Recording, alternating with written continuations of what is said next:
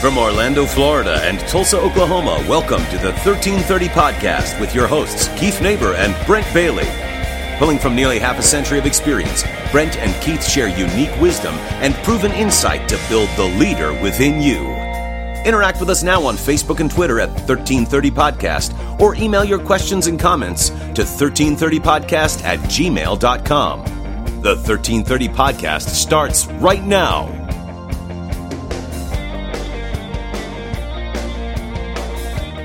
Welcome once again to the 1330 podcast, everybody. It's Brent Bailey. and Keith Neighbor coming at you live from North Carolina. That's right. We're totally not live. This is totally recorded. Totally recorded, but it's Graham, North Carolina, and uh, just outside of the Raleigh, Durham, Greensboro area, around Chapel Hill.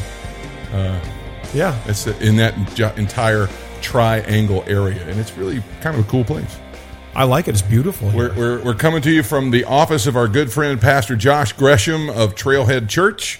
And uh, we've been talking about some things that we feel like a lot of leaders and a lot of uh, type A people do that is almost an automatic, but they, they really what it's doing is holding them back from being what they want to be on the next level. So, uh, we left off uh, getting ready to pick up our next point, which is, I think, our fourth point into it, and that is hiding from what you really think or feel. Like you, you just aren't really giving that out. You're not really willing to accept or look at it. You're just hiding.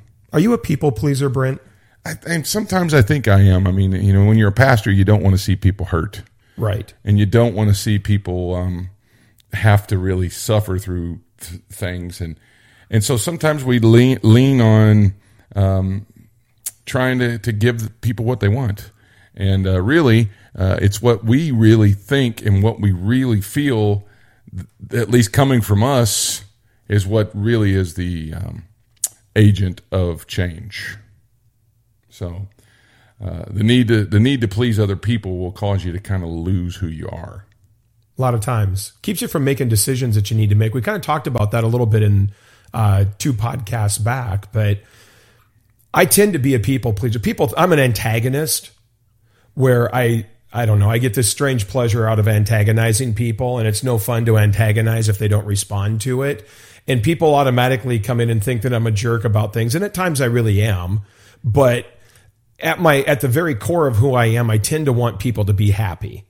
I am a person that will be very diplomatic in a in a confrontation or where there's uh, you know some friction between people. And if i'm kind of the mediator of it i'm not going to come in and necessarily just jump on somebody and say well you're being a jerk about this and this guy's right.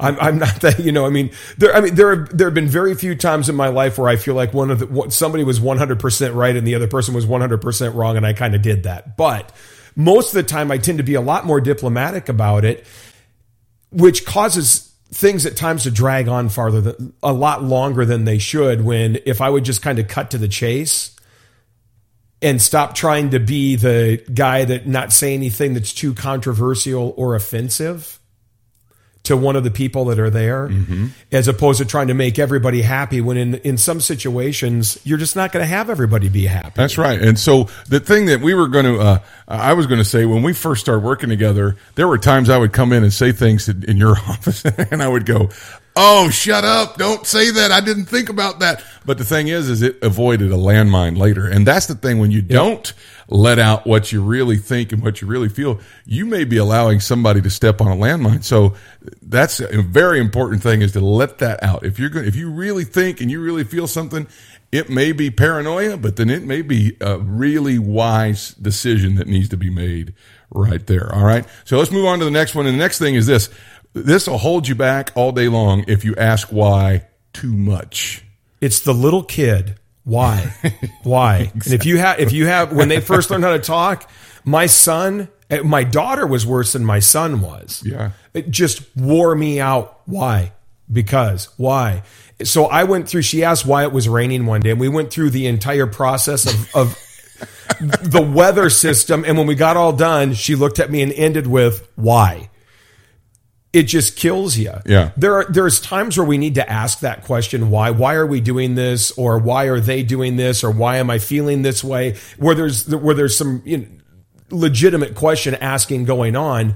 But there are people that are out there that they will use that question asking why as an excuse just to be a pain in the butt to everybody. Or they're scared to take the next step Yeah. and they're going to use that. I don't understand this and I don't understand that. They're just going to keep going and going. The thing is, is it is important for any organization. And, and now that I've been pastoring, I'm starting to understand people need to understand the why. Yes. because if they don't they're robots and they just they just do and we all know when you have somebody just doing something they're not their heart's not in it their their creativity's not there they could care less if it really gets done except for the fact of this is what the boss said this is going to keep my job it's a survival mentality Right. but really to flourish people need to understand the why which means you need to be communicating as a leader what the why is so But people aren't asking all the time, why, why, why? Because they'll stand there and just keep asking. We had an intern like that. Yes, we we had more than one intern. we like had an intern like that, and and he would always stop and go, "Well, I don't understand why we're doing that." And it's like after we both peeled our heads off the wall from bashing them through there um, because it drove us crazy all the time. You have a pen, Brent? exactly. Can you write that down for me? And I'm like, no, you can write it down yourself. but but uh, I I have learned in, in what I'm doing now that, that I have to be saying the why all the time. This is why we do this. This is why we do this. And uh, and So- now I'm getting my leadership to say that to their people in their departments. They're communicating the why too, because once the people grab it, they they will run with it. So they're not just just these you know, assembly line robots at a car, you know, manufacturing plant or something. So really what you're saying is as a leader, if you are constantly giving the reason for why we're doing it, the vision behind what we're doing, There it is. That will keep people from questioning everything you do. Unless they're unless they're just there are always going to be people that are lazy and they're just going to drag their feet because they don't want to do it. But the Those people are really people- in the minority, though, Right. for the most part. Right. Well, what I'm trying to Otherwise, say they is- wouldn't have volunteered to do something. the point I'm trying to make though is, is they're not gonna you're not gonna ever have hundred percent. Right. You know, and, and, and we got to get out of that kind of, you're just never going to get 100%. I mean, Jesus didn't, so I'm pretty sure we're not. But if you keep communicating it, it will stop the stifling of the asking why. And, and that people will pick up and run with it a little bit easier. when you're hiring somebody, if you don't clearly define the role that they're to fulfill, then they're constantly going to be asking why as well. Mm-hmm. And when you are doing your hiring, you have to be asking them why. Why do you want to work here? Good. good Why, good why do you want to be a part of what we're doing? Mm-hmm. It- it- whether it's a, a paid or unpaid position, whether it's a, you know, it might be a volunteer that wants to, that's wants to, you want them to be over or they want to be over something. You have to be asking those questions because not everybody's motivation for what they're doing is always, I, I don't want to use the word pure, but I guess that it would fit there. It, it's not always, they don't always go into, I guess, with the right heart, right attitude. Well, it's, it's selfish. It's, Yeah. It's what can it do for them? Well, or it's just a position that they're that they're in, and they can run around telling everybody that they're this person. which there are those people that are out there as well. But I think that you have to ask that question why. And when we're talking about asking why too much, if all we ever do is sit around and ask that question, then again we've we've paralyzed ourselves with information. Well, and that's the question I would ask is, is why are you asking why? Yes. I mean, are you doing it because there really needs to be clarity? And that's a, that's, a, I mean, we've both been in those meetings where we thought we understood why and come to find out later we didn't. And there we are no idea. We were on. We weren't even close. To, we, We were, were a not- chapter away. It's not like we were in the same ballpark. We weren't even in the same city where the ballpark was. Right. Le- Maybe even in a different country. I mean, we were on completely different planes. And so sometimes the why needs to understand the clarity. But sometimes people ask why because they're just scared or lazy or whatever. They give it an excuse. This is why we're not doing it. Right. And that's what we're talking about. We're talking about holding yourself back and chaining yourself back because you're scared or you don't want to or you or, you, you're just straight up lazy. Um, this has got to get eliminated. That's the kind of stuff. If you're going to go to the next level, you got to take that out. So, all right, let's move on. We're going to go on now. This is, I think this is number six. Uh, and that's this. If you don't realize that the success of other people leads to success in your organization, you're actually holding yourself back. It is not always going to be the pure success of your organization.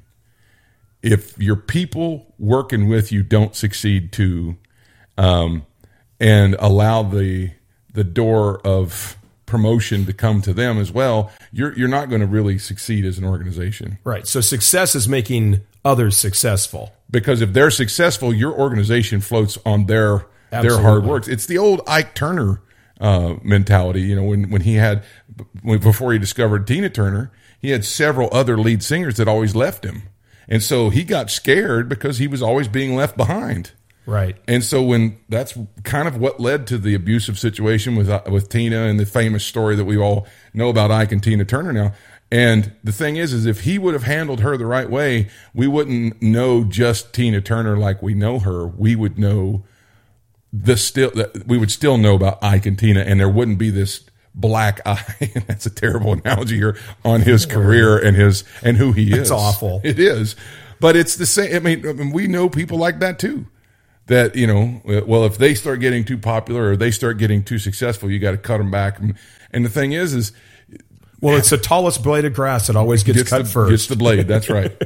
but I mean, there are there are organizations out there and Fortune 500 companies where somebody uh, was it Ferdinand Porsche that started making cars for Volkswagen. yeah. I mean, it's it, you could go tell stories like that all day long um, of people that were starting in one organization and became so great at what they do that they broke off and stuff, and and people still look at the organization that they were Yes. that that, that they worked at. Well, I there's this fear that goes along as a leader that if somebody becomes more popular than me, then people will stop coming to me and they'll start going to the other person. And I can't have people going to a volunteer or a lower level employee like that. I can't have my people liking them more. What we don't understand, the more other people do, the more it frees us as a leader up to do what God has really put on our heart to do. Yeah. And we don't have to micromanage that anymore because God has sent a capable person to us to help us stand alongside us and hold our arm up in that area. Unfortunately, most leaders look at that as a threat, which comes to the, well, I'm going to chop their legs out a little bit, or we'll constantly move them from area to area to area so that they can never really gain traction and become too popular. Mm-hmm. And we've we've discussed this you know multiple times on our podcast. When people would ask me what made me successful i'm not afraid of how good somebody else is or was that's what made me so good at what i did i was never scared i had at one point i had four guys that were former youth pastors that volunteered for me Yeah. which was awesome. Mm-hmm. But we look at there are too many people that come in that they look at this as a threat. And they don't look at, well, if I can help this person become successful, then that makes me successful. and those happy people inside your organization start looking at the organization being more than just oh i'm doing this for them it's they start saying we how many times Right. did we say that you know Oh, all it the was time. it was across I still take credit like, for what you're doing in Orlando. I talk about our church that we have in Orlando. we, the big church we worked at before it was always well you know they'd pull us into meetings and we'd be like well how's this going to help us and not just me and you i'm talking Right. about the organization Yeah, absolutely. and that's what this kind of stuff does. So anyway, we're going to wrap up here. We're going to pick up uh, pick up here on the next one. But uh, we hope you're enjoying these because we sure are enjoying them bringing to you. If We're you wanna, glad to be back. If you want to email us, you can do that at 1330podcast at gmail.com. Reach out to us on Facebook and Twitter at 1330 podcast on Twitter or just the 1330 podcast on Facebook. Until next time, it's Brent Bailey. I am Keith Neighbor. Thank you for joining us. Have a great day.